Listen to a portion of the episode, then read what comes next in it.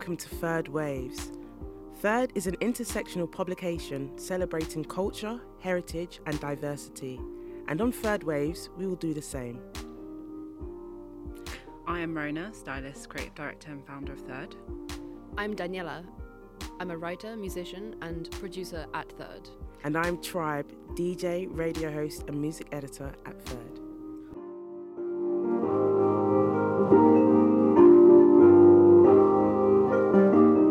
On this episode of Third Waves, as the saying goes, love is in the air, and we're discussing love and relationships. We will talk about what love is, from drawing an understanding of self love to questioning the ways we treat romantic and platonic relationships and looking at models of love that do not conform to heteronormative frameworks like polyamory and open relationships. Joining us on this episode is Lucine Tora and Jared Filippo of Pinky Promise a collective of ethical hedonists who seek to create sensual theatrical experiences for pleasure seekers to connect, express, and dance. Self described as a pleasure seeker's playground, Pinky Promise aims to create beautiful, queer, friendly spaces and shows in which individuals are free to follow their fantasies, express themselves, decadently flirt outrageously, and make playful, fulfilling connections. Jared Filippo is the creative producer, and Lucine Tora is a multidisciplinary artist, events producer, and yoga teacher from Northwest London. Also speaking to us on this show is Janet W. Hardy, an author of 12 groundbreaking books about relationships and sexuality, including The Ethical Slut, a practical guide to polyamory, open relationships, and other adventures. They are the founder of Greenery Press, which has published more than 100 titles in the area of non traditional sex and relationships, and on topics ranging from ethical multi partner relationships to erotic spanking and beyond.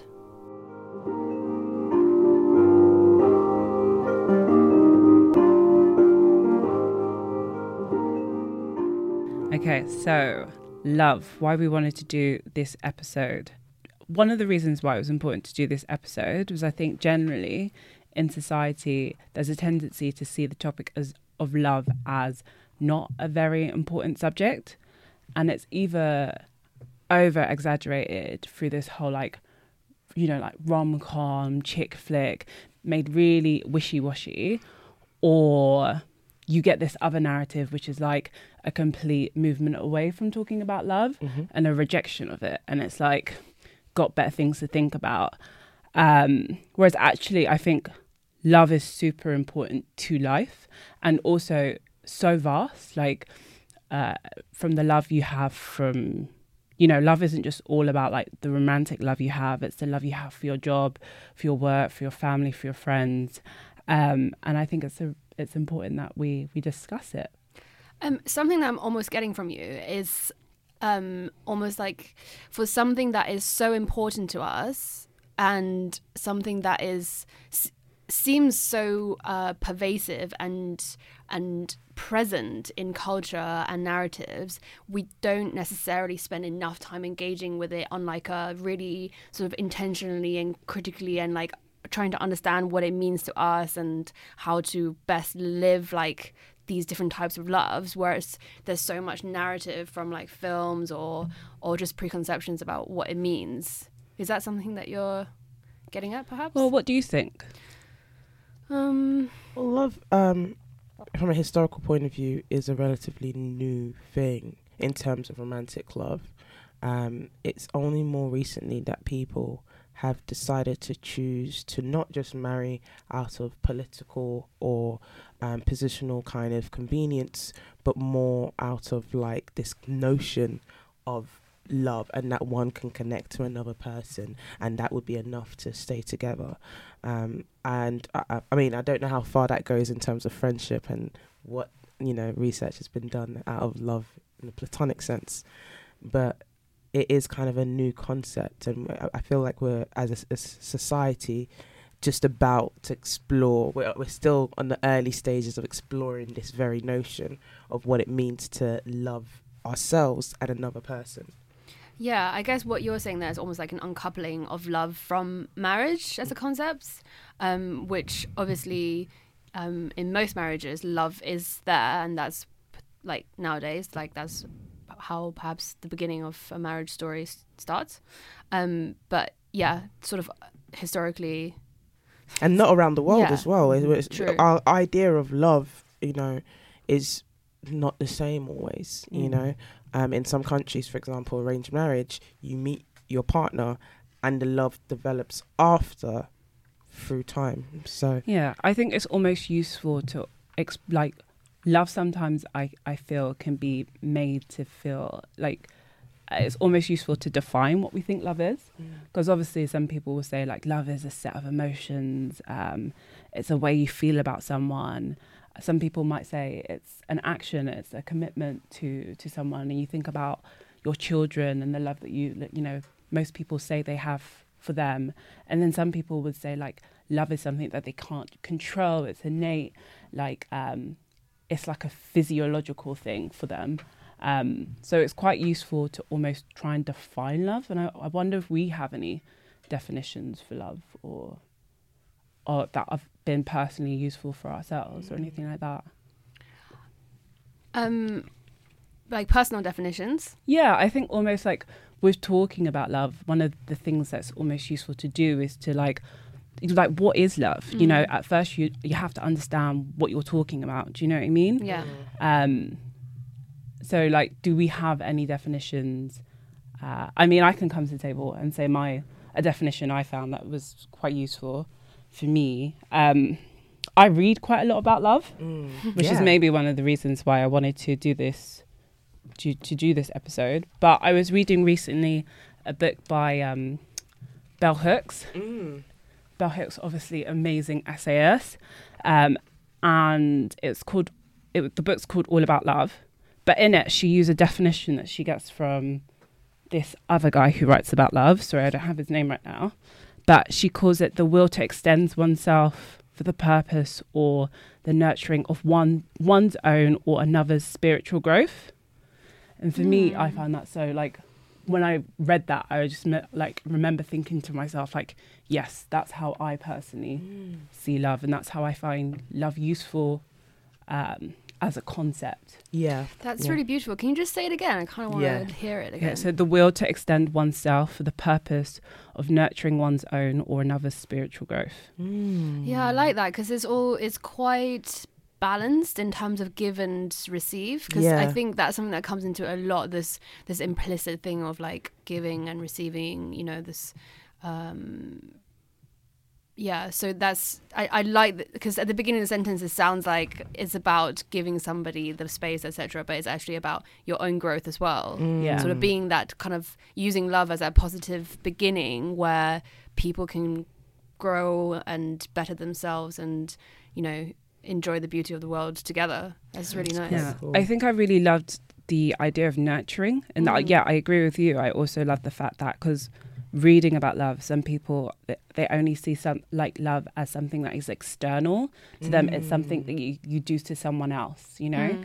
um, and, and love is very much dependent on like the connection or the relationship that you have with another person or the emotions that other person sparks but i really did love the fact that this definition talks about love in relation to the self number one and then the use of the word nurturing which I've, i i mean like to be nurturing that's like such a beautiful concept Yeah.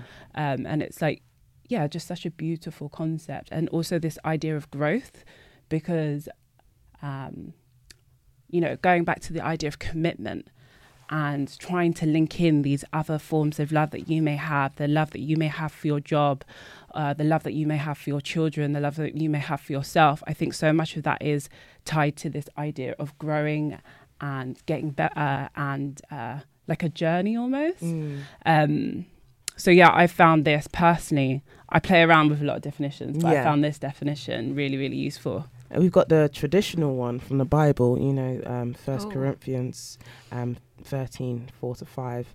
Love is patient, love is kind, it does not envy, it does not boast, it is not proud, it does not dishonor others, it is not self seeking, it is not easily angered, it keeps no record of wrongs. And that's the one that always gets quoted in like weddings and stuff like that Mm. and seems to be something that our, as a culture, as a society, we kind of gravitate towards. Um, but it's interesting what you were saying with the bell hooks um, quote. It almost also sounds like love is a choice. It's not something where um, we just find ourselves loving people. I mean, obviously there's um, unrequited love, but we make a, a, a active decision to love. If that makes sense. Mm. Yeah, no, I hear you there. Um, yeah, I guess like almost going back to when you were reading that definition from the Bible, I almost thought this this is like so useful, if you know what I mean. But like yet yet again, like with a lot of like you know religious spirituals, like the bar is like up here. Yeah, you know what I mean. It was Yeah. like I was reading like when you were listing it, I was like, yeah, that's love. That sounds great. And then I was suddenly like, shit, man, like cool. yeah I have to work on myself if I'm gonna like Yeah. do all those things. But that's uh, that's Um, another thing. Like um, that notion that we have to be complete in order to be able to love and commit to someone else. Yeah, Mm. because even that thing of like love isn't self-seeking. I mean, no one is on this world is not self-seeking to a certain extent, right? And Mm. is I find it more some some other definitions that we've been talking about, like the one you just read. I find that more um, easily kind of relatable or actionable because it's a, it's about like you can bring yourself to it as well. How can I how can I think about me and you and you know however many people um, and and all kind of be good together. Hmm. I think another thing we're almost talking about right now is like self love, which is Yeah. definitely something I wanted to talk about as well. And um, you know, we've all heard like loads of maxims about self love. RuPaul has one, which I bloody love. Yeah. which he intros every single time Please for tell Drag us, Race. tell But you know what I mean? How the hell are you gonna love your uh, love someone else if you can't love yourself? Yeah. Um, but yeah, like I think obviously self love is great because, uh, and the whole sort of talk we're having about self love these days, the awareness we're, we're putting on it is very important because I do think a lot of love uh, does stem from self love. hmm Um, especially with this whole idea of nurturing something. I think if self love is like, there's a gap between your, your self love, uh, eventually it appears in the other relationships that you try to form. Um, but at, at the same time, I'm also very aware that like self love is quite a hard and a difficult thing to Mhm. own. And it's a journey as well. It's not one of those ones you all of a sudden you're filled with self love and you know how to love yourself. It's a Yeah, and I also Okay. do think at certain points in a person's life, like you can go from your self love fluctuates. yeah. You know what I mean? Um, and it's good to be attuned to that, you know, um, and also attuned to the importance of it. Yeah, and also I think, um, I mean, what does self love mean to you? I, I find this quite an interesting question in that, um, not to answer the question myself, what I mean is like, I, I struggle with this idea of self love sometimes because I think you can also very easily go go into a narcissistic mode when you just think about yourself. I think some to some people that's almost what it becomes, Mm. and then then again for for some other people, um, yeah, I don't know. Like it's it's it's quite. It sounds obvious, but it's actually quite a delicate and subtle skill to build. Yeah. Yeah. I think in I read this book by Osho. I believe it's in his book uh, Courage. And for anyone who's watched the Wild Country um, documentary, Osho is of course Bhagwan, but his books are Oh. amazing. No way. Like hands down, his books. His is books. obviously so. Like when Yeah, I was really watching. Wild Country, I was like, shit, I the would definitely have been indoctr- indoctrinated. yeah, this yeah, yeah. But um, his writing is like hands down amazing, and Did he write it himself? Just, just I well, it's definitely or dictated? Or yeah, it's all definitely uh, uh, written based upon his speech for, Okay. because he sounds as the exact same way he writes. yeah, yeah, fair. But um, or it's written if he didn't write it. yeah. But um, he talks about the first chapter in this book is basically on selfishness, Mm. and it blew my mind just because there's someone who's not like I don't particularly I've never embraced the idea of being selfish. But his first concept is, is if you cannot be selfish, then you cannot know love. If if you cannot, he just like get rid of this uh you know this sort of resistance you have to the idea of being selfish because it's not doing you any favors. Mm. And at first you're like, whoa, this is quite a big concept, but I mean, he he's probably gonna he explains it way better than I'm than I'm going to explain it now. But to be in favor of the self is not to be anti anyone else. You know what I Mm. mean? It's just saying like it's almost just saying I matter and I'm going to take myself into consideration. And I do think sometimes in society, like people find it quite hard to fully eh, give themselves that attention. Mm-hmm. But I feel like for anyone who wants to be self-loving, that is the fir- like confessing up to to doing that is Mhm. almost like the first step I agree. because it's like yeah i think we especially if you're someone who's generally quite loving in a weird way you might put up a wall or for me like maybe i'm speaking personally here but you might put up a wall for yourself uh, and self-love is definitely about breaking that wall Do you know what? That ties exactly into what I was going to talk about later. But um, I completely agree. I feel like there's a movement as well uh, from communities that I've been seeing about talking about boundaries and knowing how much to give and how much to reserve for yourself. And that kind of ties into what Bhagwan clearly has been putting out there um, decades ago. Um, and again, it's not a not necessarily selfishness. It's more about, hey, I need to reserve this space in order for me to fully be me. Um, and I guess that ties into what you're saying about self love. In the book, does he does he give any sort of like practical uh, advice about how one can go about practicing that? yeah he does but actually one of the things i wanted us to talk about is this like Mm. what practical advice do we think you can give to someone who wants to be who wants to to almost begin their self-love journey or to forget the whole beginning maybe that's not a, a nice way to not a useful notion to have this whole idea of beginning but to like enhance enhance that feeling of self-love um, one thing i definitely say is i think though like maxims and sayings uh, affirmations and etc are hugely important um, yet again, though they're hard to, they can be hard to own. It's not like you turn around and you say, um, I'm not going to do this anymore, or like, I'm going to do this today. And it becomes instant. But I think having affirmations as something you have around you that you're constantly reminding yourself of, you're almost slowly teaching yourself the value to these things. Um, but yeah, like, what other things would you guys suggest? I would say um, what I've personally discovered is compassion. Compassion for yourself. It's easy to show compassion to other people. You know, like when other people make mistakes, you like you reason it out just so you can understand it. Oh, you know, the reason why they were late is because you know the traffic's bad. Da da da da. But then we can be so hard on ourselves, for example, when we're late to show up for something. Um, so almost taking a step back and reprogramming your reprogramming your self talk to have compassion for yourself, um, to recognize that we're human, that we make mistakes, and we're still lovable for the mistakes that we make, um, and yeah, and showing ourselves love in that sense. Um, it's a it's a journey in a sense of you're not going to wake up one day and be like, I feel so much compassion for myself. No, it's it's something that takes time to change that inner monologue um, Mm. and give yourself so much leeway because we put so much pressure on ourselves on our day to day. So yeah, Yeah. I think forgiveness, Mm. like, is another word I throw into what you're saying. yeah, But like, self forgiveness is so key because, like, yeah, it's super key because, like you're saying, sometimes it's easier f- easier for us to forgive other people than it is to forgive ourselves. yeah. Um, just to bring it to the ground level, I just had one thought about self love, which is like just get enough sleep.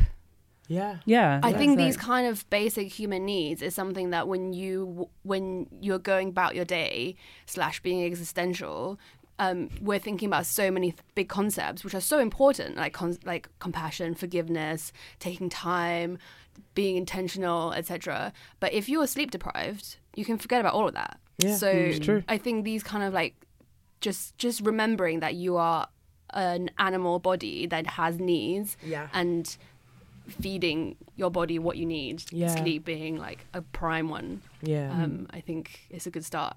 yeah. Yeah. I agree. I agree. I think if I was going to add something to stop doing, I would say stop comparing yourself. I think Mm. like comparison is like just the birth of all sorts of horrible things you just don't need, which is super damaging to the self. And it can be like, obviously, in today's world with like things like Instagram and I don't know, Facebook, you're super connected to people, which is obviously really nice. Mm. But at mm. the same time, uh, for people who aren't doing so well in a particular moment, that can be quite hard to, to deal with. Yeah. But I just think like move yourself out that space where you're constantly comparing yourself to other people and just to, to see your own journey as your own journey. Do you know um, what? It kind of ties into what you were saying about affirmations. Something I found myself doing recently, which I didn't really realize I was doing, but I started following a lot of um, I don't know, uh, four pages on Instagram, um, and slowly unfollowed some of the ones pictures that were coming up. That was like, oh, that's why is that on my feed? Um, so bit by bit, my feed started to change, like in terms of the kind of things that come up, to like affirmations, positive thoughts, and just pictures of people doing interesting things in the community, and I like it changed my interaction with my own Instagram page, which I thought was quite a like we have control of that. We can do that. Um, mm. So mm. yeah, just uh, yeah. I mean, later on we're also going to hear from Janet, um, co-author of the Ethical Slut, and in that book there was a bunch of affirmations, which um, maybe we can have a, have a listen to right mm. now. Um, yeah. So the book is, uh, if you haven't read it, there's like this is structured in a way that like there are exercises that you can do relating to the topics that they talk about. Um, this one is an exercise for um, some affirmations to try. Um, okay. I deserve love. My body is sexy just the way it is. I ask for whatever I want and say no to whatever I don't. I turn difficulties into opportunities for growth. Each new connection expands me. I contain all I need for a life full of delight. Sex is a beautiful expression of my loving spirit. I am on my personal path to ecstasy. That's cool. That's the list of affirmations they gave. I like that. I really love this one. I contain all I need for a life full of delight. Mm. It's very empowering. Yeah, yeah. That's really cool. Do you know what my um friend said to me uh, randomly over um, the New Year break that I I just thought was so sweet. She was um, getting over uh, quite a painful rebound, um, and she, in order to do that, she said she just kind of put herself in her room and hugged her pillow like if she was hugging herself and then just spoke kind of to herself um, you know like kind of affirmative stuff like mm. hey i'm i know who i am you know this is how i feel and it's okay that i feel this way right now i will get through it all that kind of stuff and then she said like after doing that she felt like free it's almost like she wrote a love letter to herself but hugging her pillow mm. um and she and she was just like that's what got her over it. Like she was just like, yeah, but now I'm fine. I was just like, wow. As cheesy and, and corny as it might sound to an, an, an, a random person who might have just stumbled into a room, mm-hmm. um, it actually worked for her, and mm-hmm. it was her way of kind of um, bouncing back and talking to her inner self, which mm-hmm. I thought was quite mm. cool. Cool. Yeah. Yeah. Um, do you know what? So my personal story, I would say, if you asked me a year ago whether I had self love would have been like, of course, yeah, self love. Um, and in my head, it would have been like, well, I want myself to be successful, and you know, I I wish well for myself. I don't want harm, like on a basic level. Um, but I would say after kind of roller coaster two years of which you guys kind of know, um, I I think I, I, had to step back and address um, where I was at with my self love. Kind of like what you were saying, your your self love fluctuates and goes up and down throughout your life. And sometimes when you are being challenged, like as in um, things that happen in life, that makes you challenge your sense of self um, from different areas of your life, different walks of your life. You need to sometimes take a step back and address who am I? What is my sense of self, and what is and what does this mean for my self love? Um, there is that famous uh, what's her name, Dr. Brene Brown, I think it is, um, who writes about vulnerability and shame, and um, she talks about how it's about loving those areas of ourselves that um, we find difficult, you know? Um, so there's areas that we all have that we're ashamed of and vulnerable about. Uh, we feel vulnerable about. And it's about kind of getting to a point, and there's a, a guy called Ken Page um, who talks about deeper dating and things like that. And he says it's about kind of empowering them, seeing them as your superpower. Um, so flipping them, changing the way we think about them in our head. Um, but yeah, that's the whole path in itself. Um, so yeah, it, it, I recently kind of came to a situation where I guess I was super stressed out over studying. Um, I had kind of been talking negative talks in my head, and my self love had kind of dwindled. Like I'd spent it. Mm-hmm. my bank was a little bit. My bank account was a bit low, um, and I didn't acknowledge it. In fact, um, throughout the year, um, last year, there were moments where I was like, mm, I should look at this. Nah, not now, not now. Um, but I guess there was a situation towards the end of last year where um, I found myself acting in a way that surprised me uh, and felt out of character. And it had me kind of a bit like in a funk for a little while because I was just kind of like, whoa, like, that's not me. How did I, what was, you know, um, what was that about? And it kind of ties into what you said earlier, Rona, about um, when we, I guess there's that barrier that we kind of put up. And Ken Page talks about it. It's like a, a ring of fire where we are tr- we are so ashamed of our insecurities and vulnerabilities and how much we are feeling and how much we love um, that we kind of sometimes can deflect and be defensive and to a certain extent push ourselves away and in terms of reject ourselves and reject others um, and i had a moment like that where like in that moment where I was just like, whoa, like I really need to address that.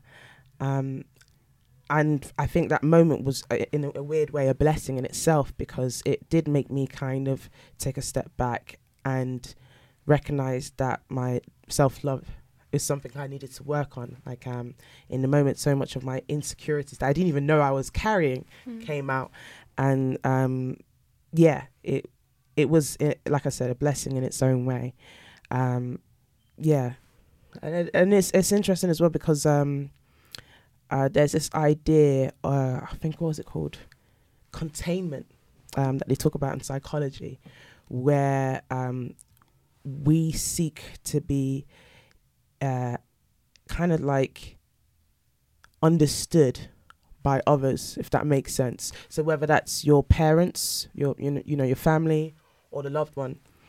And um, so yeah, there's like a, a idea that like the, how the best way I can explain it is the person, the professor who ta- um, talked about it was saying how she was um, in hospital as a child over um, a couple of a period of time, and um, on her last day, it was tradition kind of to get out of bed um, and wait for your parents to pick you up while the nurses redo the bed. Like it's just the way they did things at the time. And she remembers waiting there but having this insecurity that her parents weren't going to come mm. you know and just standing there in fear just waiting for her parents to come. And it's the idea that like you like they've got you you know?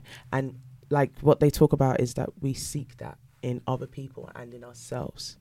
Um, and so part of that self-love is having that comfortability that regardless of the kind of shame, embarrassment, or vulnerabilities that we have, we accept ourselves and the person that we are connecting with, whether that's our family members or our, our significant other, accept us.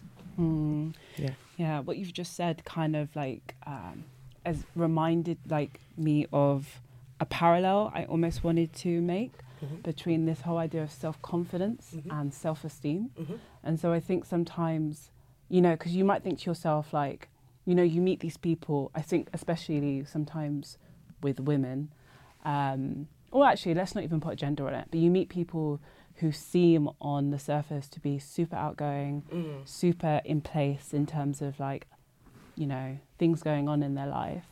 Um, but and so I describe these people as quite self confident. Mm. But sometimes if self esteem, like if they don't have a high self esteem when it comes to the way they see themselves, Mm. um, that's where like the self love becomes Yeah. like is missing. If yeah. you know what I mean? Yeah.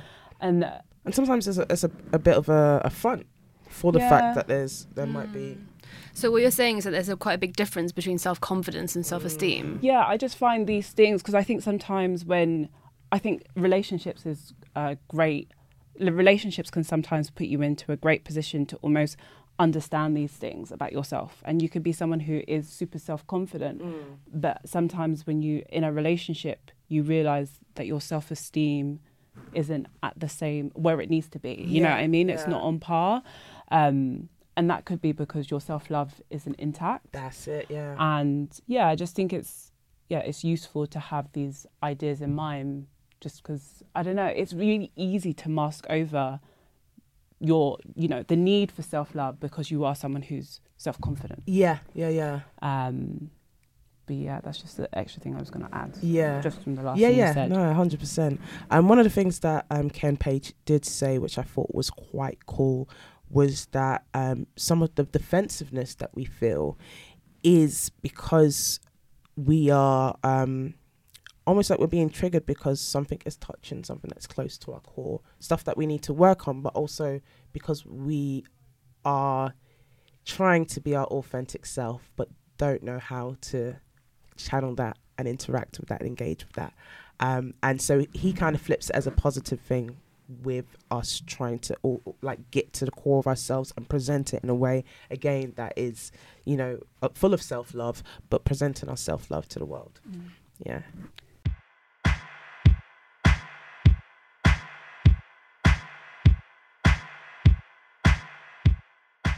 I'm quite interested sometimes when we do tend to focus on this like romantic relationship with the one about like the other forms of love which we almost pay less attention to. mm-hmm. And I think sometimes definitely friendship is one of those like forms of love or relationships that we tend to undervalue sometimes when we're uh, so concentrated on finding the one and true love yeah um, which I think, for me personally, I just think that's like a great shame because your friends can be yeah such a great source of like other connection. it's true Yeah, I think that's. Um, I've got two thoughts. One is like kind of personal, how I like to think about these things, and another one is like a big kind of conspiracy thought.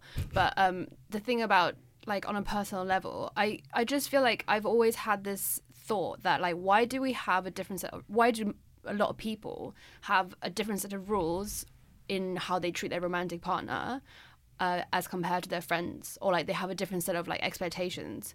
Whereas I always found that troubling and I actually tried to practice having the same kind of expectations from everyone um in like not in a kind of like uh like high bar kind of sense but Mm. more just like um yeah like if you start thinking of your friends as as important. I mean Mm. we've all had those friends who like whenever they got a new boyfriend or girlfriend you didn't hear from them. Yeah, for like until they break up. Yeah until they break up and then, and then they're like comes back and you're just like yep you see how this was also important? Yeah Mm. yeah. And you know you decide whether to welcome them back in open arms or not. Um, but um, yeah like on a conspiracy level i'm not trying to undermine what i'm saying by like labeling it that but i just feel like you know we're talking about love relationships marriage the legal contract side of like history of it like if it was more normal that friends are going to be like so legally and financially dependent on each other I feel like the discussion about love in friendships will be really, really different. And so hmm. it kind of really ties in with the kind of structure around. Hmm. I feel like it's a whole kind of just ideology concept behind it. Yeah, I think what you're saying there is almost like sometimes because we see romance as so connected to like marriage and the institution of marriage that um, we tend to put this like higher level to it. Mm. But with what you were actually saying, I did think to myself, what if two friends were in business with each other? yeah, Yeah. like in a weird true. way, they'd be on exactly the same playing Yeah. field. Um, and I've I've had friends um ha- having had to sit down other friends and formally break up with them, you know, because of Mm. you know some situation or Mm. another.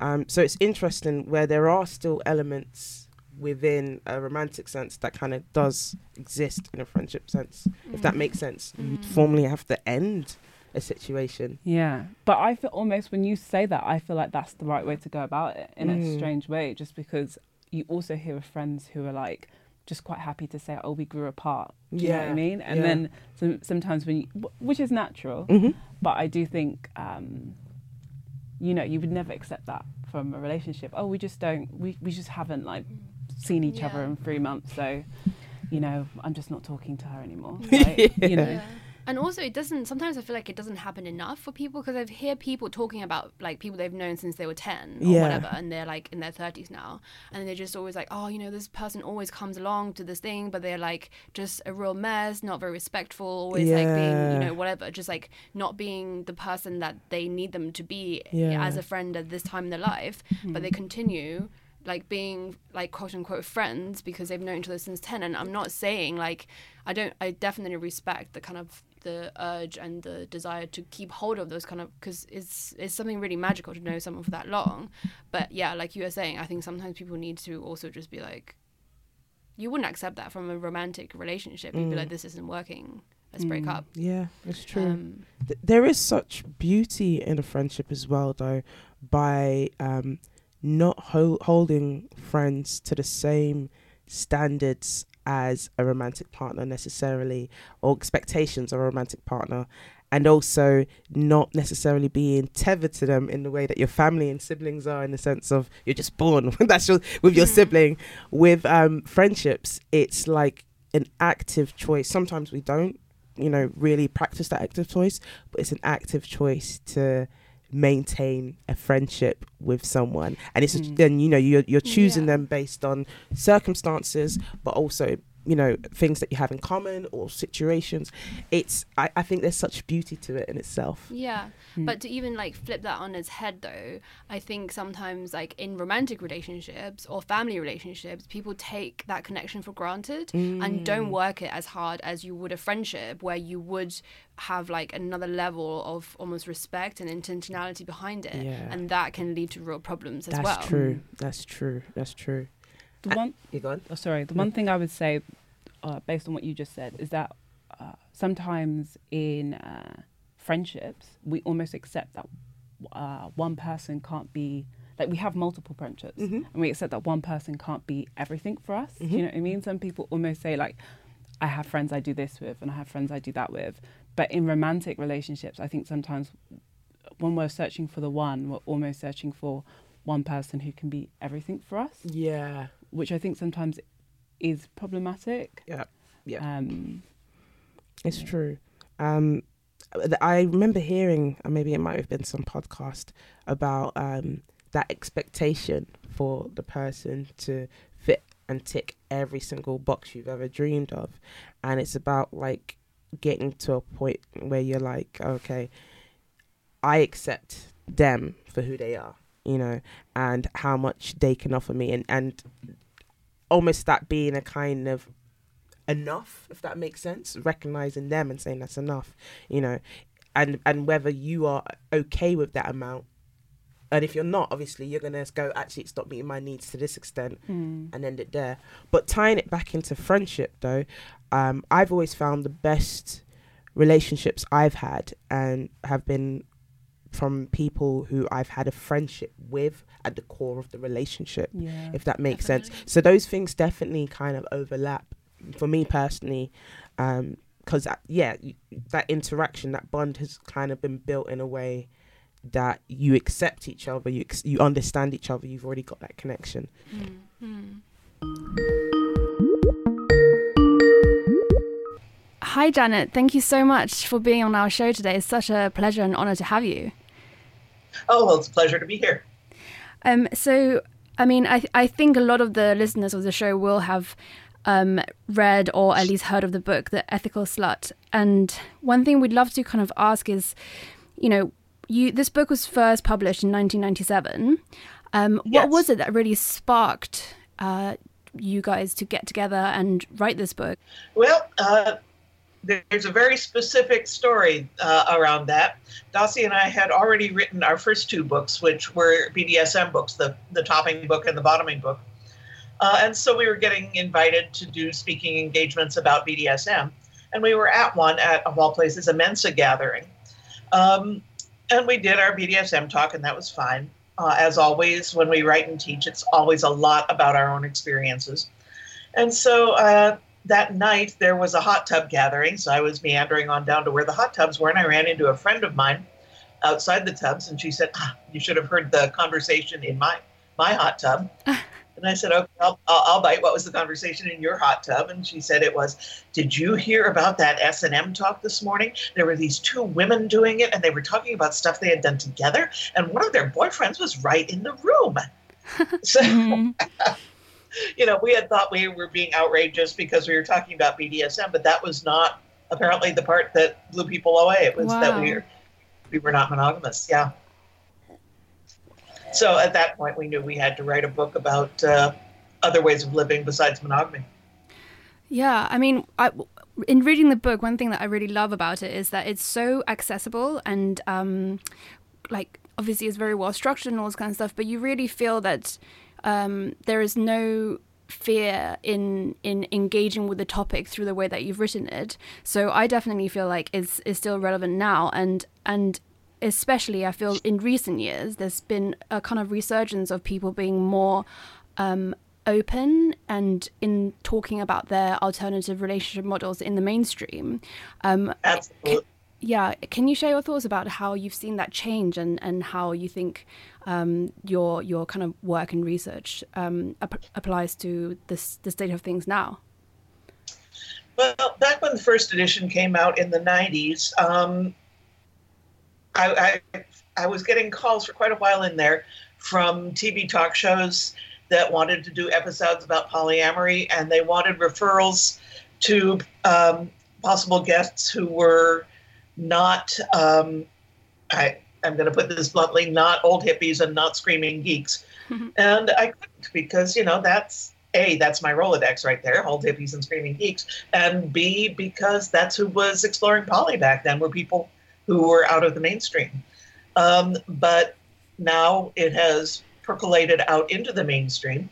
And now, when I give speaking engagements, um, the audiences are full of um, young, professional, mainstream people, and that's very different.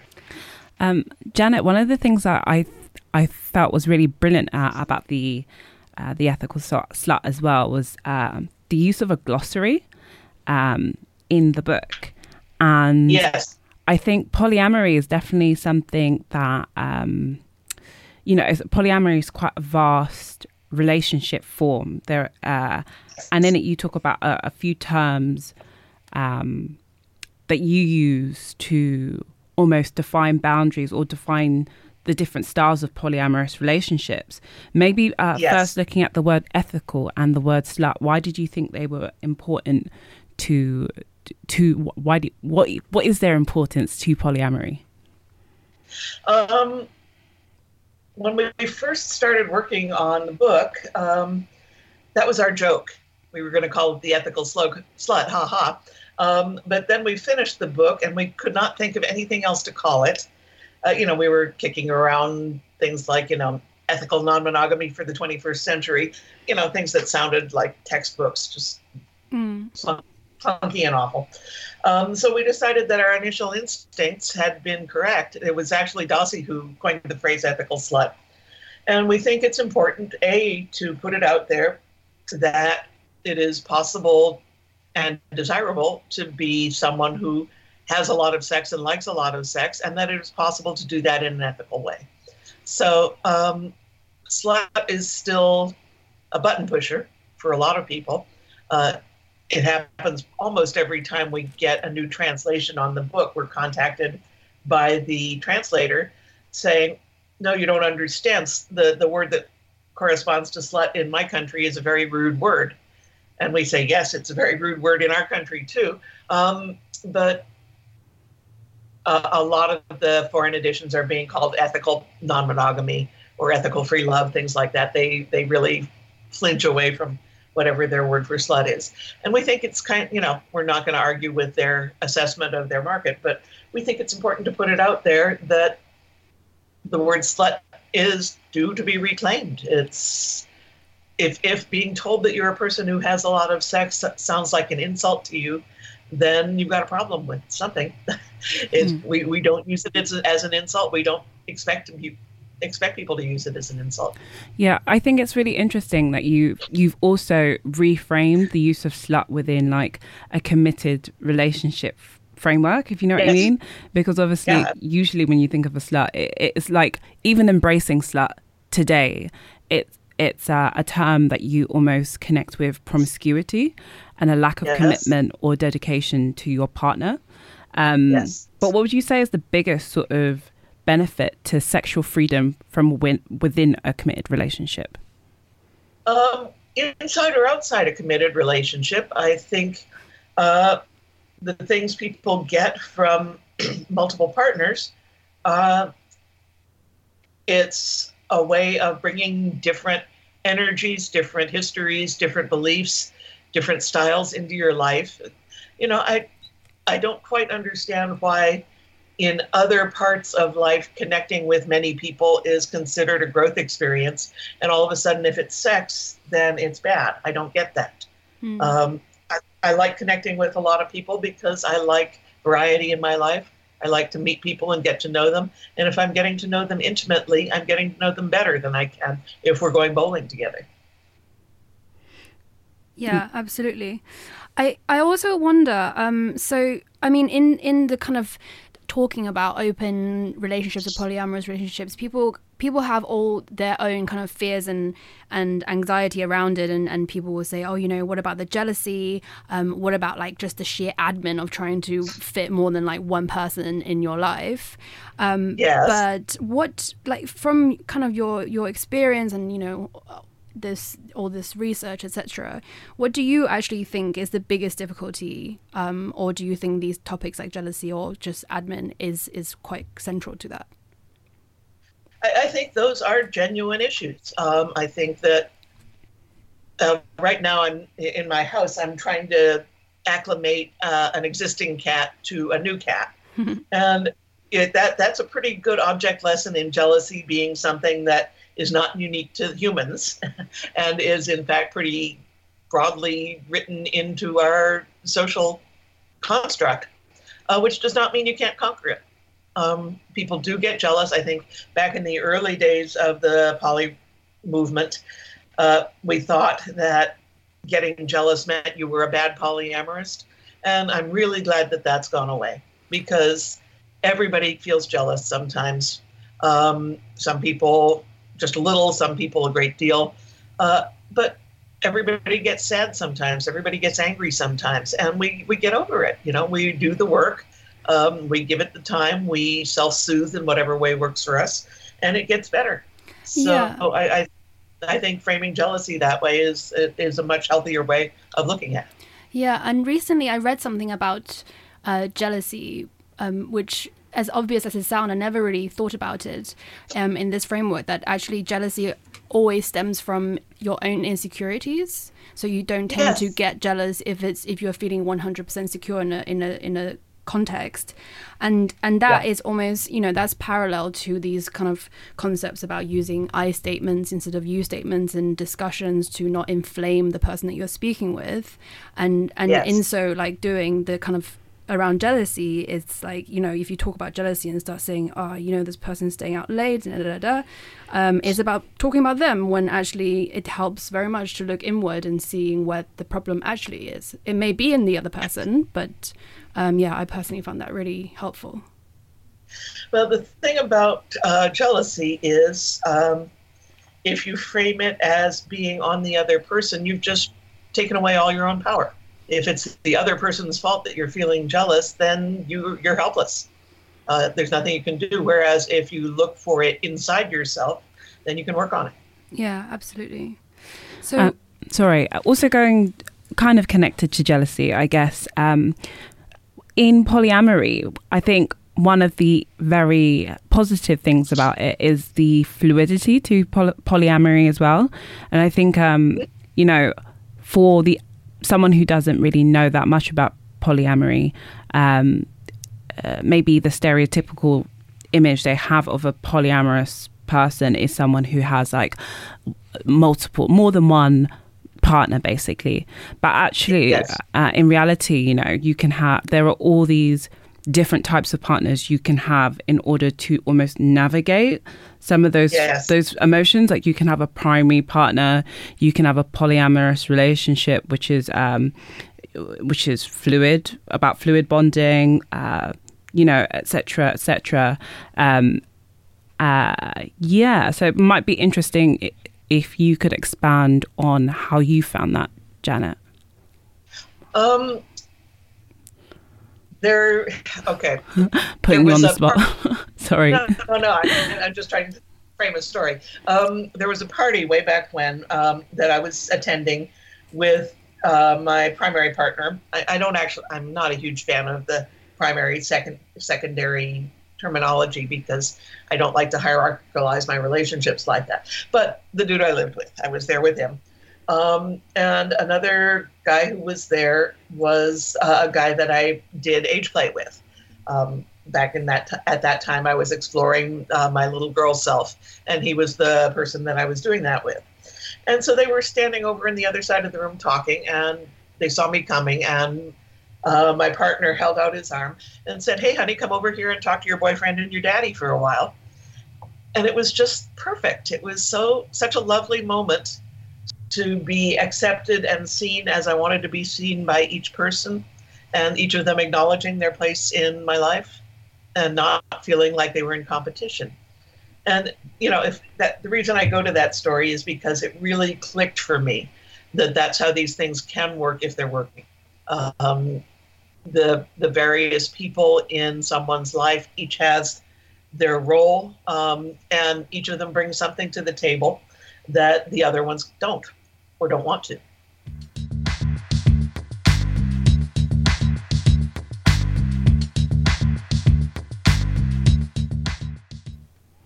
Yeah, just to kind of riff off the joyousness of that story, which sounds, yeah, absolutely wonderful way of encountering someone. Um, I just want to kind of bring it back to this idea that um, exploring um, polyamorous relationships or open relationships can be um, a totally sort of empowering and joyous thing um, when in society that obviously there's a lot of uh, negativity and fear around it. So in your book, you talk a lot about um, sex positive and sex negative framing um, in people's minds and and and in society in general, um, and also. Uh, this concept that there's like a centrist view of looking at things, whether it's heterocentrist, whether it's uh, monogamous centrist. And I found all of these things so interesting because um, in even just using the word centrist, you are highlighting the fact that as soon as you start thinking in a certain patterned way, it's about falling into habit and not exploring things which are um, potentially constructive or or can be um, liberating for yourself, and and Yes. that certainly applies to to sex um, positive and negative ways of thinking. So um, could you just kind of perhaps respond to some of that, um, like how how to kind of how you perhaps in either writing the book or personally broke through these um, sex negative concepts. I think for women in particular, um, there's a huge amount of programming around sex diminishing your value in the greater culture. I mean, one of the things we call women who have a lot of sex is we call them cheap. Um, that is kind of laying it right on the line. You know, when you're talking about supply and demand, and there's too much supply, then you're reducing the value. And that's to me shocking and awful and everywhere. Um, so that's one of the places that I would start to tease that apart is by querying why we think um, having a lot of sex reduces our value. Um, I just want to say also in, in the book, I love the moment where um, you kind of highlight uh, one of the words associated is cheap, and then your kind of um, note to that is like, oh, as if there's something good about being expensive or difficult, which I found I- so yeah. humorous. Yes, I, I think um, I think the, the word you're, it, it was about being easy. oh yes, yes, we noted is there some virtue in being difficult. yes, that's Um, the one. and I, the the sad part of that is I think there is in conventional gender culture, there is some value in being difficult. You know, we as I when I was a girl, I was taught to play hard to get.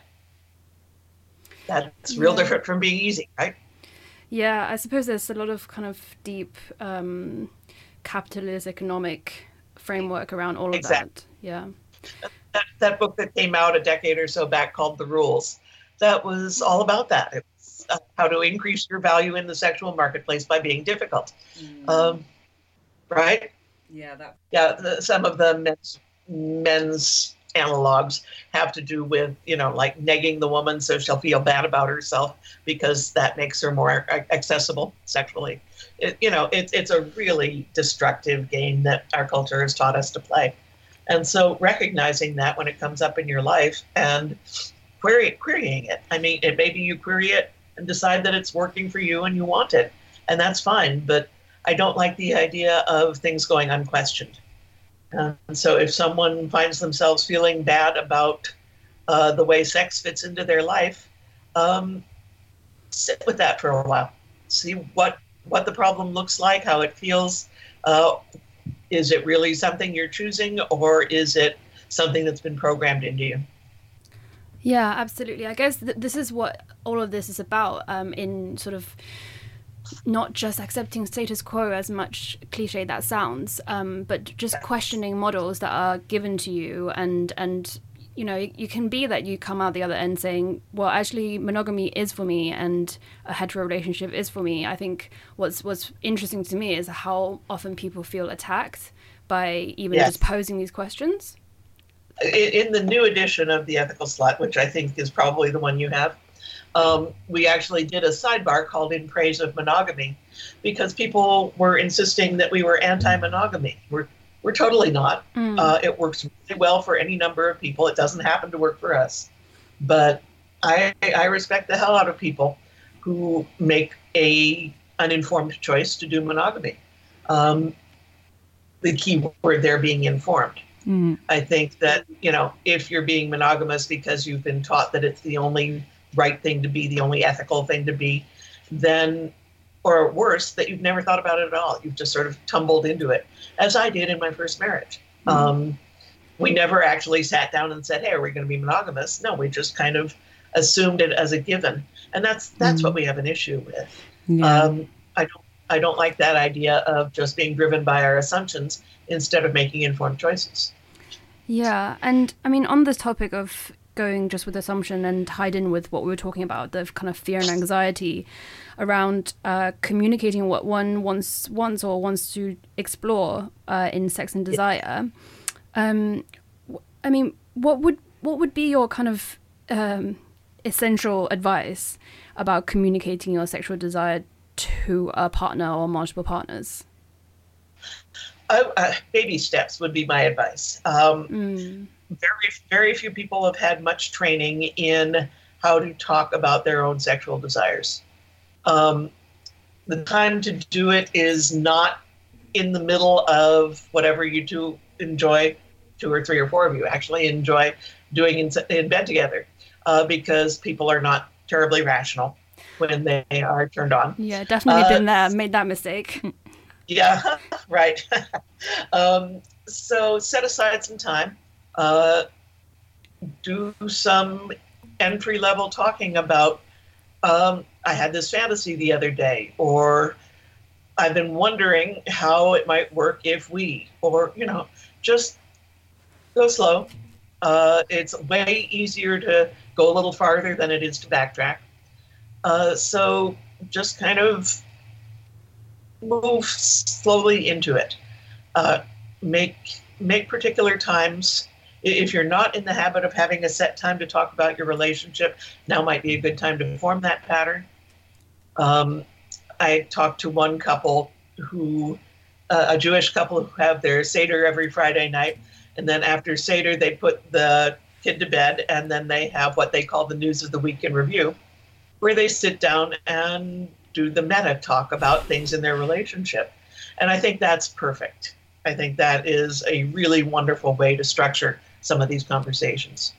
I talked to another couple who had a big house and room to do this, who had one couch that was the couch for sitting and talking about our relationship on. So if one of them went and sat on the couch, that was their signal to the other one come sit down and let's talk.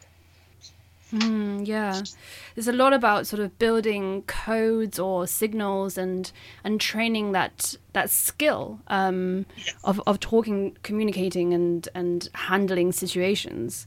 Um, I guess yeah, Dossie, she she's a therapist, is um, yes. and there's a lot of I think this was really great is that in what you guys talk about, there's a lot about uh, training yourself in these skills that we definitely are not prepared um, yeah.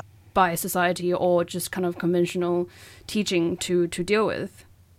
Um, I think letting go of the need to be right is a really good first step in any communication. Um, if you're in a communication to win and to be right, then it's the chances that your partner is going to come out of that communication feeling like they've made some progress or they're comfortable with the outcome. You know, the the thing is, if you're in it to win, then someone's got to lose. And do you really want your partner to lose this discussion? You you don't. You have to brush up your listening skills. A lot of people in uh, an argument listen for exactly long enough to figure out what they're going to say next, and then they turn their ears off. Um, it can be a really good idea to make a commitment to let the other person say everything they want to say before you start to talk. In groups, sometimes people use a talking stick or something like that, where unless you're holding the talking stick, you're not allowed to say anything.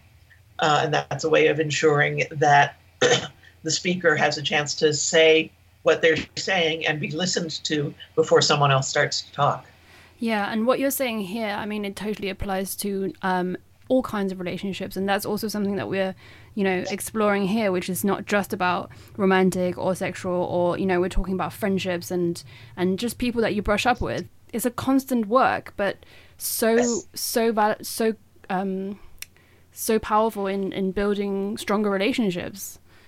Yes, now, one of the things I I personally love about being poly is that I don't see much difference um, in b- between my friends and my romantic or sexual partners. Th- these are all relationships to me, and uh, the fact that some of them I might be having sex with and some of them I might not is irrelevant to that. It's like you know, some of them I talk books with, some of them I go to movies with, some of them I have sex with, um, and all of them deserve and require my best uh, my best set of relationship skills.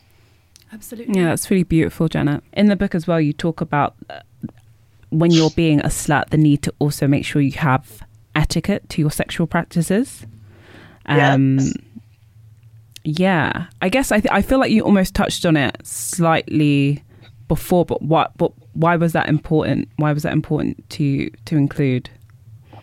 I, I think most interpersonal ethics and certainly sexual ethics have to do with seeing the per- person you're engaging with as a full person, uh, not just someone you have sex with, but as someone with a complex emotional life and needs and desires, just like you. Um, and if you're going at it from that perspective, it's really hard to be unethical to them because you wouldn't like it and they're not going to like it.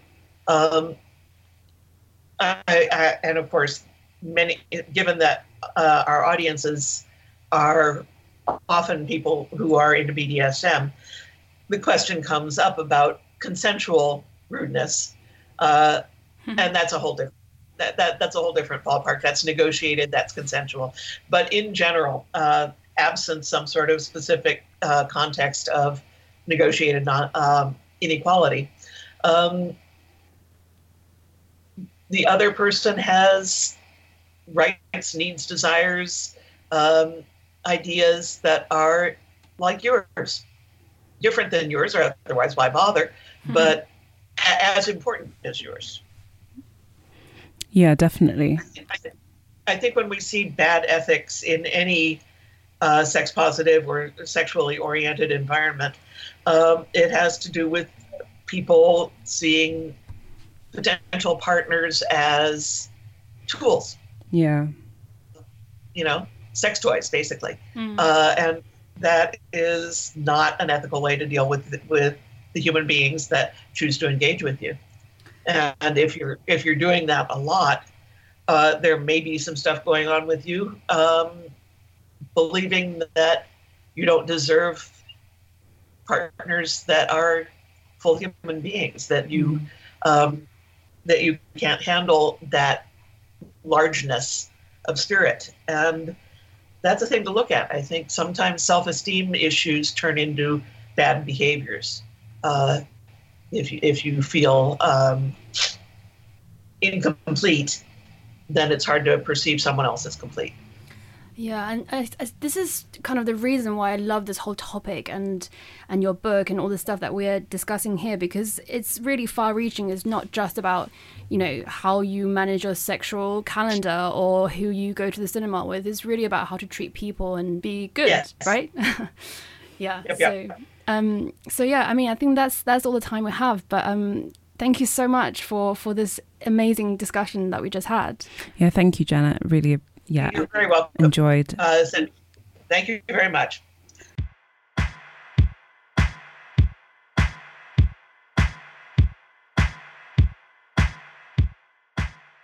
So now we're joined by Jared and Lucine from Pinky Promise. Hello. Hi. Um, could you guys tell us a tiny bit about your events and what you guys do at them? Sure. Um, so Pinky Promise is uh, kind of a coming together of uh, like minded ethical hedonists, we call them. Uh, who want to kind of express themselves, uh, we say to kind of flirt outrageously and to be very playful, but in a very kind of safe and consensual way. Um, and I guess it's kind of very much a celebration of sex without sex. So we have everything from kind of performances, uh, kind of exotic dances, to uh, workshops and talks about intimacy uh, and erotic storytelling, nude life drawing, uh, bum painting, uh, and everything in between. Just very playful, uh, but yeah, very safe and very kind of soft. Um, but intimacy, I guess, I, you've stressed that it's not really about sex, but intimacy mm. is allowed and involved, I guess, at the events. Mm. Um, and there's nudity and etc. There, right? Yeah. So we kind of we're, we're very much expressing sensuality and kind of trying to create a space uh, for intimate connections, or kind of very more meaningful. So kind of things that don't have to have any sense of kind of uh, an outcome. So you know you're very uh, willing to kind of dance and play with people, but very much not expecting anything, uh, which I think is really necessary in kind of today's kind of landscape of club nights and, and places. Mm, and there's also the workshop element mm. as well, um, which I think is really awesome, which is about opening up discussion. So, uh, panel discussions about uh, sex positivity, about body positivity, and what these terms actually mean. Um, workshops on consent, safe touch, and and connection, so that people can sort of have an opportunity to get comfortable in their bodies and comfortable connection as well, comfortable, meaningful connections. Because intimacy doesn't always have to be about about uh, touch and doesn't always have to be about verbal communication. It doesn't even have to be about sexuality. Intimacy can be a really close conversation. Mm. It can be kind of sparking a connection in a way that is, um, yeah, very different, very different from sex itself. Hmm. Yeah, when you guys were talking about the event, one of the things that I thought was almost kind of like very beautiful, and one of the things you almost look for when you go out is like the new connections you can form. Yeah. But then I found it so ironic just because when you think about like going out these days, I usually tend to go out with one set of people hmm. and leave with one set of people. Um, and that's almost just become the norm, hmm. I think, sometimes for like, especially exploring nightlife sometimes. Yeah. Um, and I think it's really nice and inviting that it seems like Pinky Promise at Pinky Promise, people are encouraged to almost find deeper connections with people they've never met before. Yeah, I think it's. Um, I've always wanted to kind of create events that you can go to alone. I think I'm very much kind of of the persuasion that I like to ensure that people feel confident enough to go to places that they know they're going to be looked after, they are going to be safe, but also the people around them are going to be kind of inviting enough to not kind of stay in cliques and really encouraged to kind of dance with people and to kind of again play. We've got lots of games, but very much feel uh, allowed to be themselves, but also not needing to be make sense of themselves through their group of friends and really express their own kind of desires and wants and, and identity. Um, another one of the sort of topics of this show is relationships, Mm. Mm. and we've been exploring like basically alternative models from the standard heteronormative relationship, and polyamory has become quite a big focus uh, of this episode as a result of that.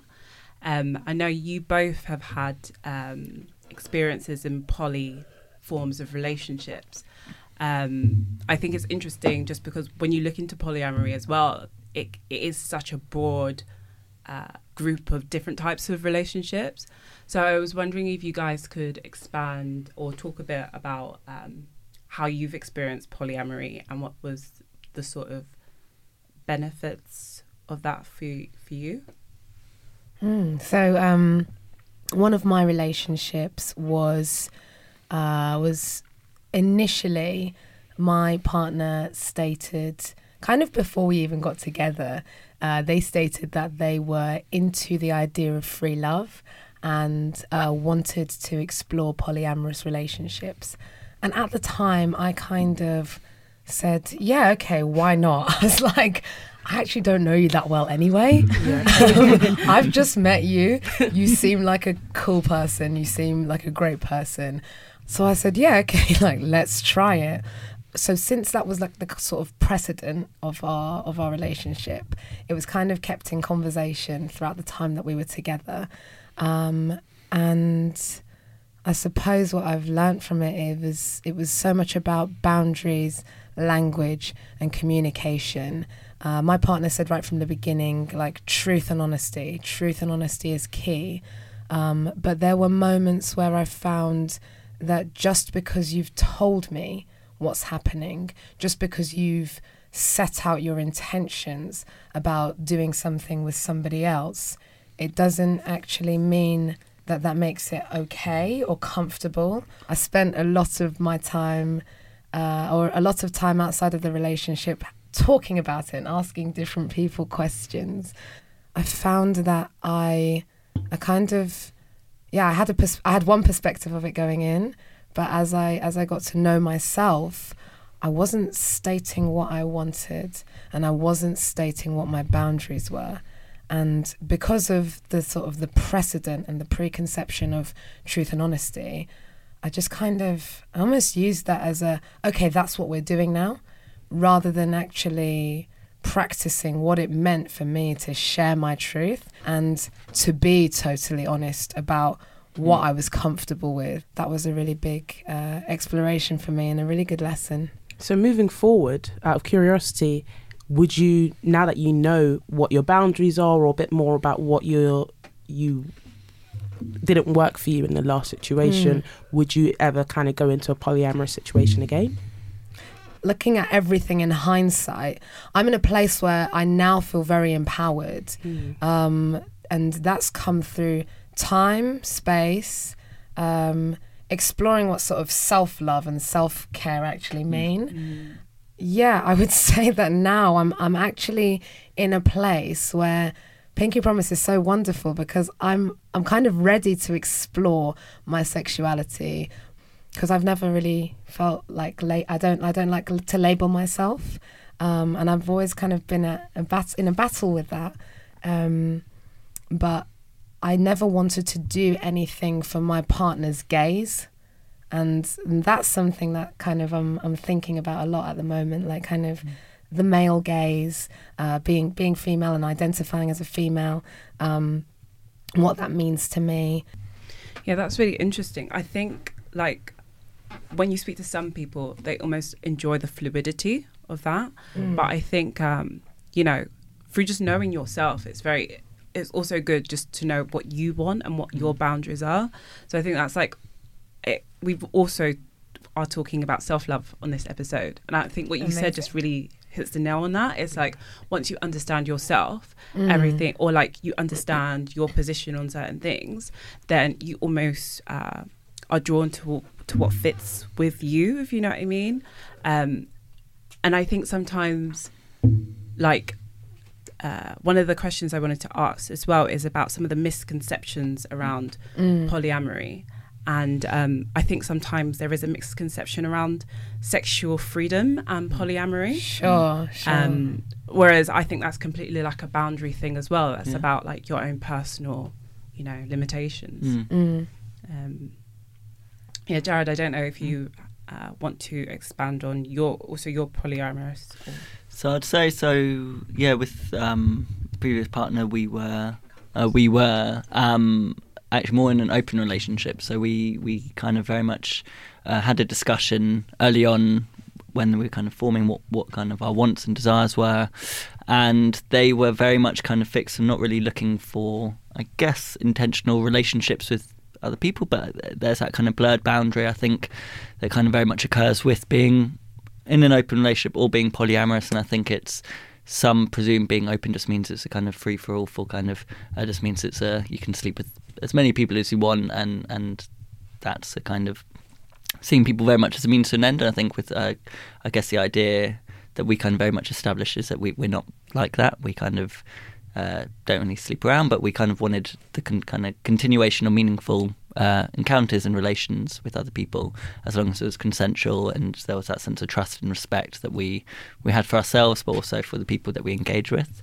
Um, and I think very much trying to understand what boundaries are, you have to kind of, I guess sometimes, um, I mean, the way my mind works is preempt scenarios. So I think being uh, working a lot on events and you know an event manager and I was using that kind of head to kind of somehow foresee uh, certain things and just kind of pose those questions. But obviously the boundaries you you know what your boundaries are when actually that physically occurs. So I think that was the thing that we did for you know a good six years. We kind of very much would always kind of reassess where we were at what our kind of wants were kind of what our desires were but also very much with the people that we engage with. I think it you know you have to very much articulate from the very beginning um, what their wants were and what, what they would want from from the encounter, from the relation.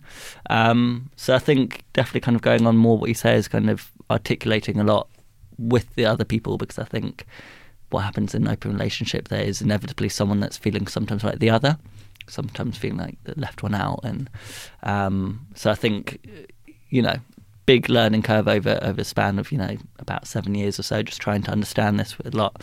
Um, but I said that yeah, from a previous partner took on so much of this learning and experience and really tried to take I guess the the lessons I learned from how I was with partner in terms of celebrating, adoring, respecting, trusting, trying to kind of essentially create that in an environment, a space that others can kind of feel as well.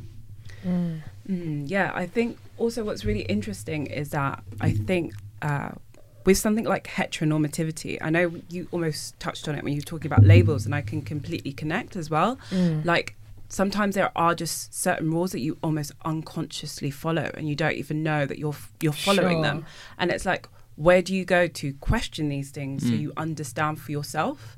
Um, and I think it's that's why it's almost re- it's really amazing what you guys do with Pinky mm. Promise because it's almost getting people to engage with this information, which isn't as readily like, like society doesn't make it that readily available to mm. us you know it um, definitely hounds uh, an idea of love to you and that it's important and then you should find you know your mr or your mrs right or whatever mm. on a very generic heteronormative you know sort of level um, but where do you go to discover actually what you want and what works for you mm. I, th- I think this is definitely kind of also these the events came out of a kind of response from I kind of, you know, from, from, a lot of the kind of more from sex parties, from adult events that uh, kind of work in and we go to, there was that level of kind of superficial kind of encounters that people were very much choosing.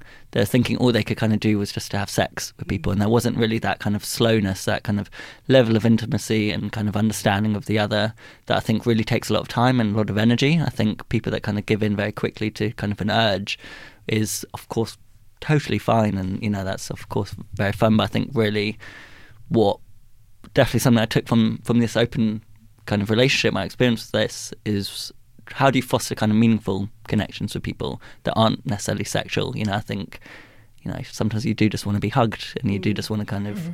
you know actually have soft touch and not to feel sexualized both you know, as a male, I think someone there's always this assumption. I think a lot of these times that it's a guy that has to be always kind of performing, always kind of up for it, and I think definitely for me, I'm I'm kind of not in that kind of struggle to fall into. I really want you know just to, to hold and soft. Yeah, yeah, so that's I mean that's why we say everything but sex at, yeah. at these events. We've got a kind of corner, soft hugging corner. We'll call it cuddle corner that you can kind of go in and just kind of have a soft touch with people, but very much in a way of holding them. And I think that was how we've wanted to project a lot of what we do, which is about the kind of soft, intimate encounters that people have rather than it needing to be full on like let's go to the playroom, you know. Mm. And do you know what's interesting? Because um, people are talking about the rise of loneliness mm. in London. That's um, true. So for to kind of counteract that, this kind of um, the Pinky Promise is a great way to kind of explore intimacy and like connecting with other people in that kind of way where it combats it, mm. combats it. It's is great. Well, I think also what I think it's quite important to say is that even if you are in a relationship, you can still come here, even in a monogamous relationship. Yeah. I think it's what's definitely a thing that a lot of my, my female friends uh, uh, have an issue with is a lot of the male friends that they might have had for a while end up trying to sexualize the relation and I kind of feeling like where are their male friends gone you know why are mm. they struggling to kind of have as many many kind of male acquaintances that try to see them solely for just being friends and I think that's what I also want to kind of foster in this space is that you can go there and engage with people really without this level of expectation that they're going to try to sexualize the encounter. You know, it's very consensual. Everyone has to check in. There's lots of rules that you kind of read before you're coming in, and I think that's also important for combating this loneliness that it shouldn't just be this binary of either you're sexual or you're just in a friend zone. You know, yeah, the worst yeah. thing is, you know, the notion of a friend zone as if that's something bad, you know. I yeah, think there's you know, something really important about that actually, which I started to notice a lot because um, in terms of like in, in terms of like sexualization, just picking up on what you said with with that thing of literally like where have my male friends gone? There's something so special about friendship, even in relationships, even within your own relationship. And I, from my own experiences, I've just noticed how important it is to have that friendship en- element, which is like I'm I'm here for you. Yeah, I'm here 100%. for you. I'm here to listen to you. I'm here to empathize with you and to to to to like like being there, whatever quote unquote. Um, I'm like I'm there for you, and I think that in in the way that we've kind of been sexualized, it's like like something actually when I did I did the photo shoot for Pinky Promise and I suddenly I, I, I see myself as quite an open person. I see myself as very confident, ready to get up and speak. I love being on stage. I love telling my stories. Um, I love performing, but suddenly when I was thinking about how I wanted to dress, and there were sort of all of these burlesque dancers and uh, people who do this naturally a lot of the time and, and have loads of fun with it. And I suddenly felt a lot of vulnerability and like, okay, how how can I? Ex- what is my sensuality and what is my unique sense of sensuality and how can I enjoy being flirtatious? How can I enjoy the way that my body type is and accept that and appreciate that for what it is and how can i be seen for all of it? Seen as a as a sexual being as a creative being as an emotional being as an artistic being as a female um, but at the very same time just just be seen for it and not have not have that have to be acted on. So uh, to not to not always be seen as as an as an object of desire mm. but at the same time there's i think it, philosophically we've mm. kind of as humans we've got these two poles where we kind of we want to be seen in that way and because we we want there's nothing wrong with romantic and sexual desire but at the very same time we want to be seen for our our minds seen for our intellect seen for our emotions and and respected for that and i think there's mm. something in consent and asking questions and getting to know people, getting to know somebody as a person before before seeing them as, as sexual. which is just an interesting idea. Yeah. And I, I, think just yeah, definitely going on from that in terms of these kind of misconceptions. Um, definitely in terms of the misconceptions of kind of the open relationship, I definitely felt, you know, uh, my partner many times when she would kind of state to others that this is kind of her preference or kind of what where she's at, she would very much kind of be looked down upon or kind of slut shamed, and kind mm. of there would be this assumption that you're in this just for sex and nothing else, or they would try to have a sense of, yeah, it was just uh, very much undermining her preference, and she'd say, I'm, "No, I'm just telling you this, but I'm not a expecting, I'm not wanting to have sex with you. I was just kind of saying this is something I do, or." You know, respect. This is a decision I've made. Don't try to shame me for it. And I think this is where it's very whereas I can say that my experience within it as a whole, and obviously with the relationship and how I've con- we conducted it for six years was excellent. I ne- definitely know that comes from sense of privilege and that kind of sense of recognizing that there was an inherent different power play that maybe perhaps existed uh, with the people I encountered with than maybe the ones that she did. Mm. It kind of ties back into the ethical slut in a weird mm. way because she talks about the fact that we automatically in society, as, as, soon as someone expresses that they're free, it's kind of like polyamory as well, that they're open to have open relationships or have, you know, be polyamorous, um, that you kind of get assumed to be someone who's just sexually hooking up with anyone mm. and that there's no boundaries there. And then, therefore, you're open to connect with anyone on any kind of scale without any kind of basic friendship or connection. Mm. So it is, it's a shame that we kind of operate in that way, but hopefully we're breaking it down bit by bit.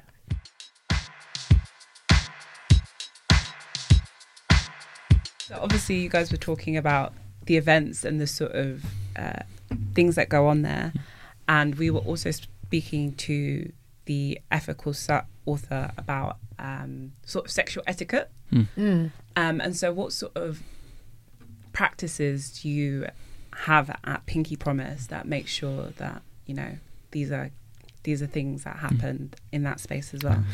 I think, yeah, that's a great question. I think this is why I think it's really important for promoters, especially, to start kind of waking up to realize that less and less people are going out at the moment because they do feel they don't want to be harassed. They don't want to be kind of, um, uh, if they are just going out just to kind of dance, they don't want to be approached necessarily, or they kind of want to feel free to kind of not have to endure that if and especially what we've kind of got is called the Pinky Patrol.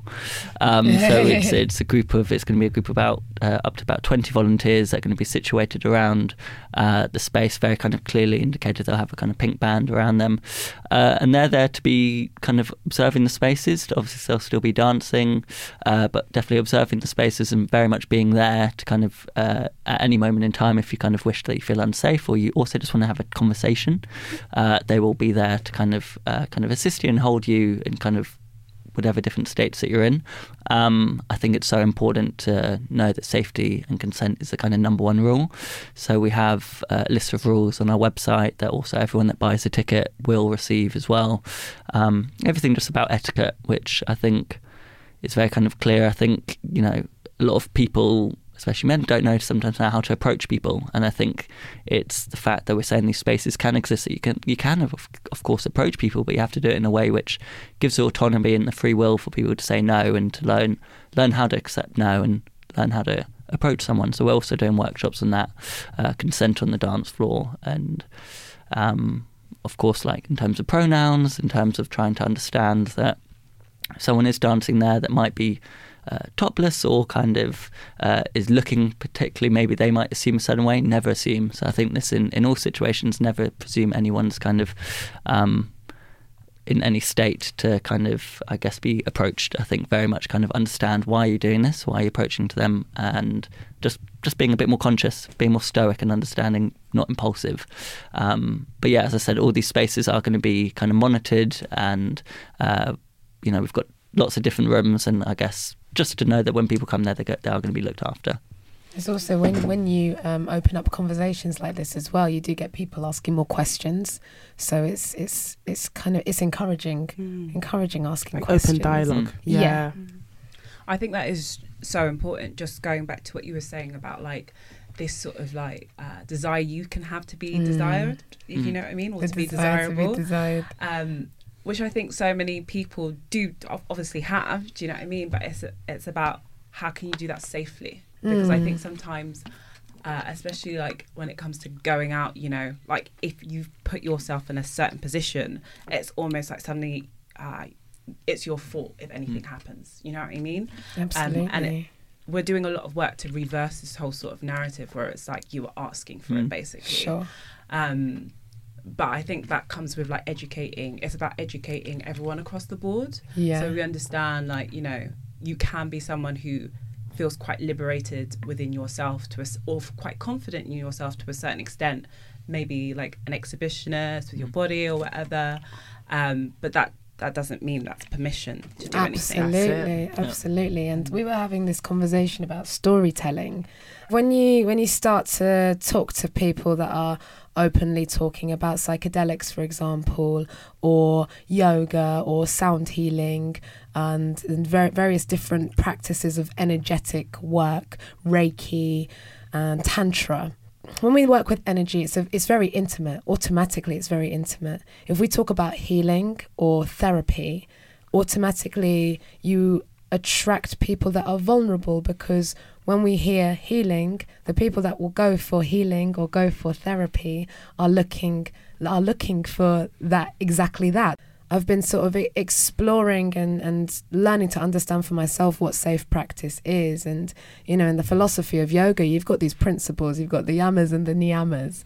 And one of them touches on like the student teacher relationship again, everybody's different and everybody's come from a different place, a different space, a different experience. When we come from spaces of, of trauma or misunderstanding or even to go as far as, as, as abuse, we we and vulnerability, um, sometimes that openness can get very, very confused. Uh, I noticed that I started to give people really long hugs, and because also scientifically it releases oxytocin in the body, um, so it's supposed to be really good for us and, and really loving and, and promote that that love chemical.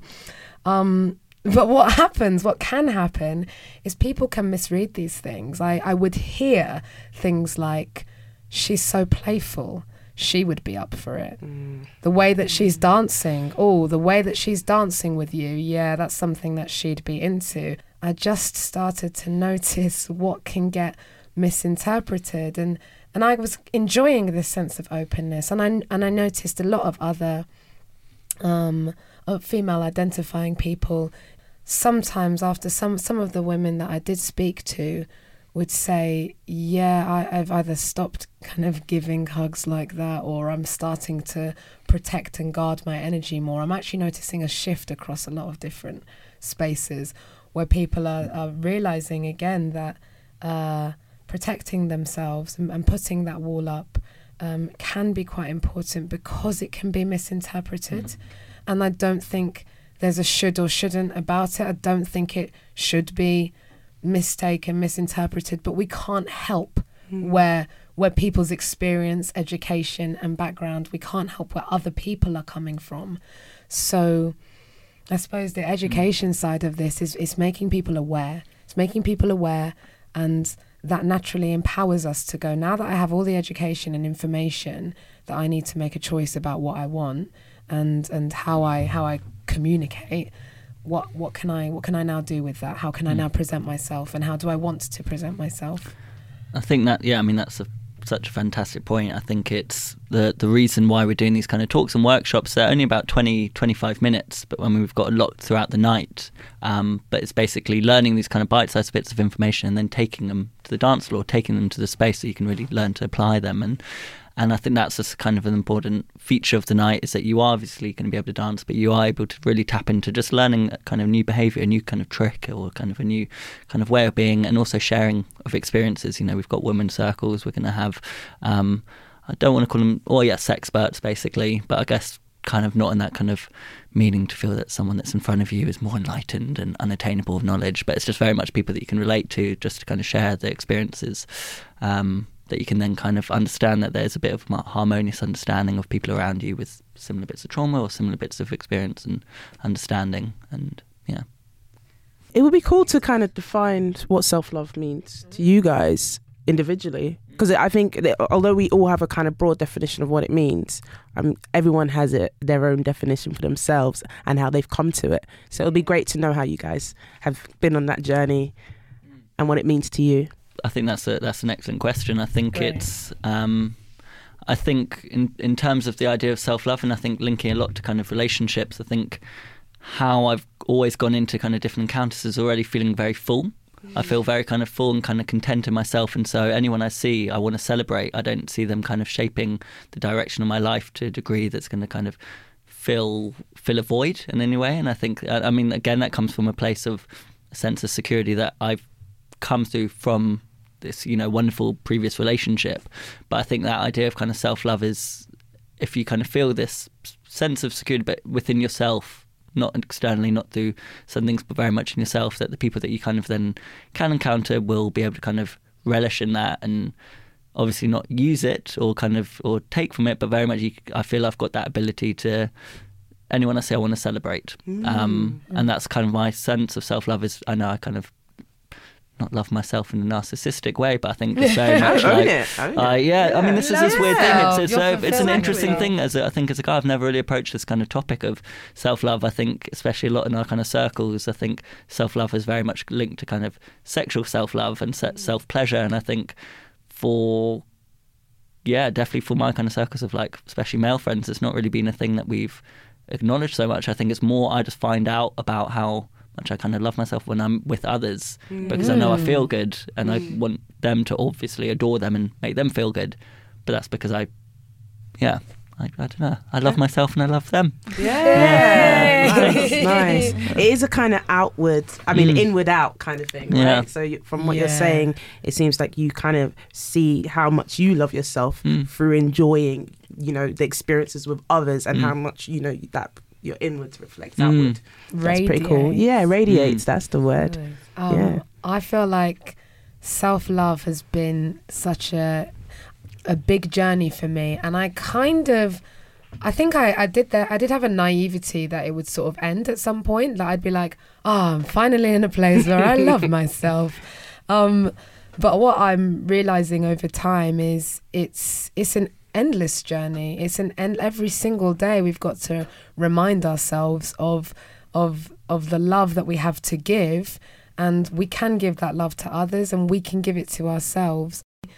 I, I went I studied yoga in India in 2017, April 2017 and actually i think and a lot of yoga teachers would probably tell you this when they did their 200 hours there's you come to this point where you just have this breakdown where i realized i and i said to my to myself and the friends that i was with i don't love myself as much as i think i do. And i kind of couldn't believe that that was what i was feeling. And i just started to watch more and observe more and listen more. And for the first time in my life i felt non-competitive I was just appreciating what everybody else could do and going, that's great, that's them. And this is what me and my body can do.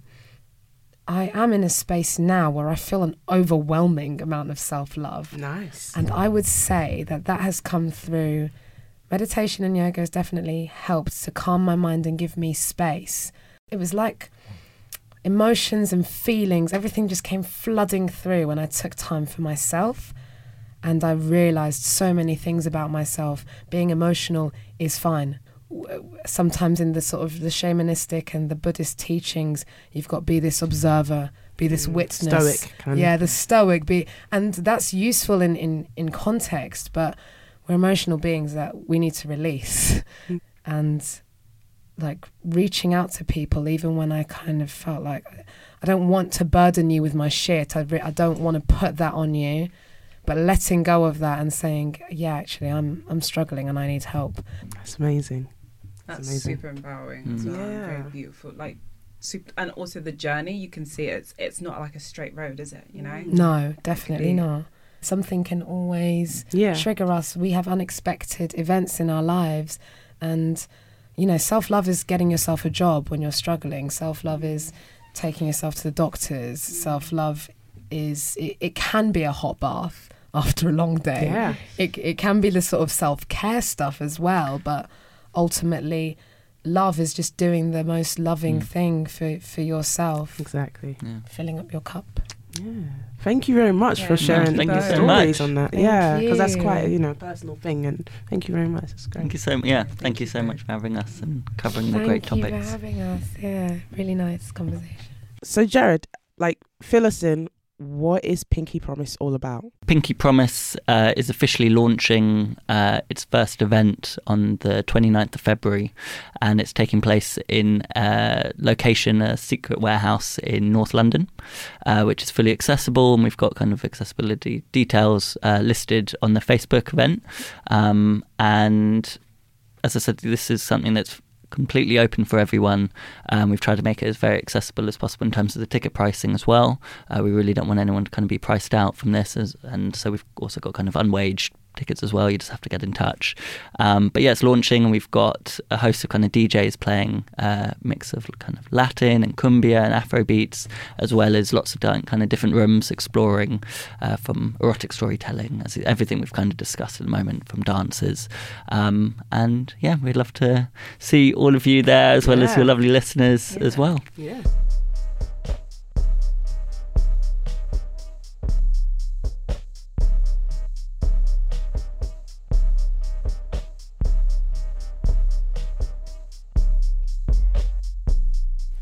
Thanks so much for tuning into this episode, and uh, thanks again to all the guests who shared their thoughts with us. Um, if you want to follow more of Janet's work, um, you can find out what she's up to at her website, which is www.janetwhardy.com.